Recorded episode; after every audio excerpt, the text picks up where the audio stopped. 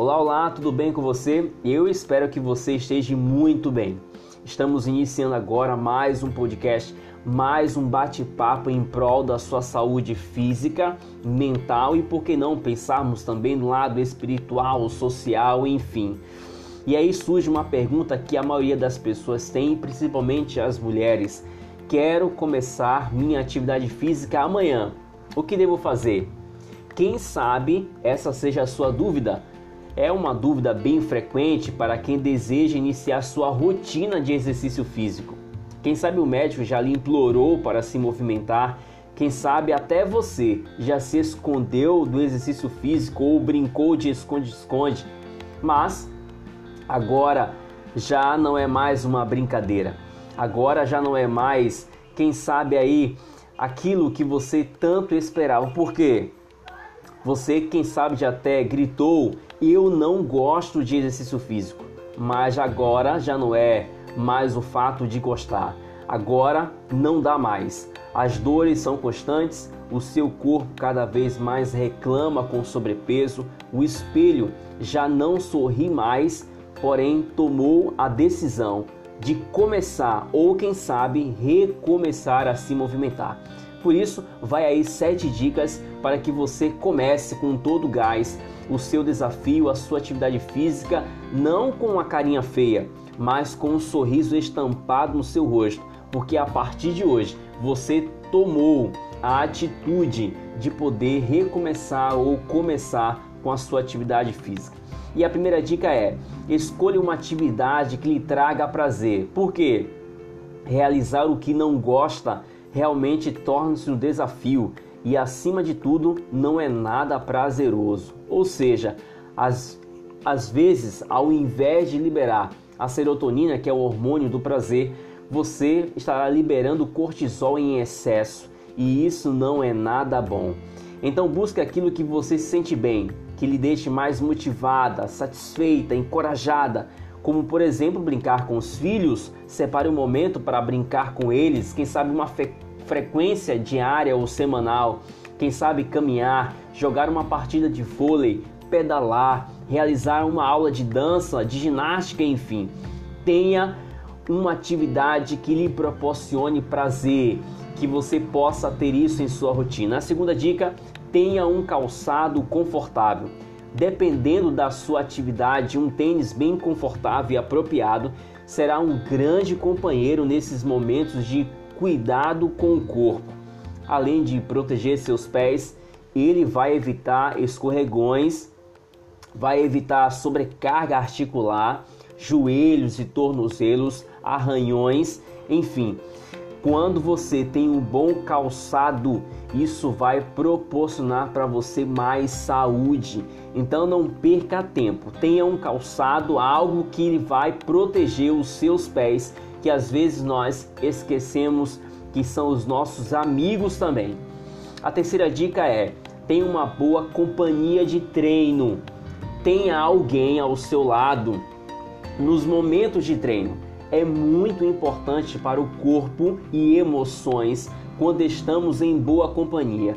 Além de nos motivar quando estivermos desanimados ou desanimadas, a sua presença será algo formidável dará mais atenção e a sua amizade se fortalecerá. Irá liberar um dos hormônios da felicidade, que é a ocitocina, hormônio do afeto. Então tem alguém ao seu lado para que nos momentos de desânimo essa pessoa possa te fortalecer e te animar a você continuar prosseguindo em prol do seu objetivo, em prol da sua saúde. A quarta dica é: tenha roupas leves. No nosso corpo existe um mecanismo de refrigeração natural que acontece quando a temperatura corporal aumenta, levando à transpiração e à liberação de toxinas. Em outras palavras, é o famoso suor. Se você for realizar atividades com roupas mais pesadas, certamente ao invés de agradar o seu corpo, você estará prejudicando. Se o seu objetivo é emagrecer e acha Quanto mais você estiver suando, será melhor. Tenha calma. Esse não será o melhor caminho. Toda vez quando você realiza uma atividade física e você estiver suando, é sinal de que o seu corpo está reagindo muito bem e liberando toxinas.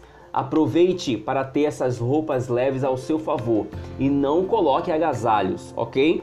A quinta dica é: respeite os sinais do seu corpo. Comece a se exercitar em baixas intensidades, sem exageros, sem desesperos, tá certo? Quando você respeita cada etapa, evitará problemas articulares, emocionais e uma sobrecarga cardíaca. Por isso, comece com o princípio devagar e sempre. A sexta dica é: tenha frequência. Se durante muito tempo você esteve parada, comece uma frequência semanal de três vezes ou três dias na semana ou fracione o seu dia realizando atividade física por 10 minutos pela manhã, 10 minutos pela tarde e 10 minutos pela noite, certo? Não se esqueça do objetivo final. Todos os dias é dia de movimento, dia de exercício físico. E a sétima dica é foco. Essa é uma palavra que a maioria não gosta, mas acredito que você não seja a maioria. Tenha metas, objetivos claros e alcançáveis na sua rotina. Por trás de um objetivo existe um sonho. Pergunta: qual o seu sonho? É você se livrar, se livrar do diabetes? É você colocar aquela roupa que tanto você sonhou? Qual é o seu sonho? O que você quer se exercitando? É justamente aí, procurando conquistar seus sonhos que irão fortalecer seus objetivos. E a oitava, mas Eber, você não falou que são só, só seriam sete dicas? Aí vai a oitava para você de bônus. Orientação profissional. Busque alguém, um profissional que possa lhe ajudar. Algo que você se sinta confortável em compartilhar com esse profissional. E eu falo aqui de um profissional de educação física, para que você se sinta muito bem sendo orientada por ele e isso fará toda a diferença no seu resultado. Eu espero que você tenha anotado cada dica, eu espero que você tenha obtido cada informação e espero que você de alguma forma compartilhe com outras pessoas também. Será sempre um privilégio para você e também para mim impactar outras vidas.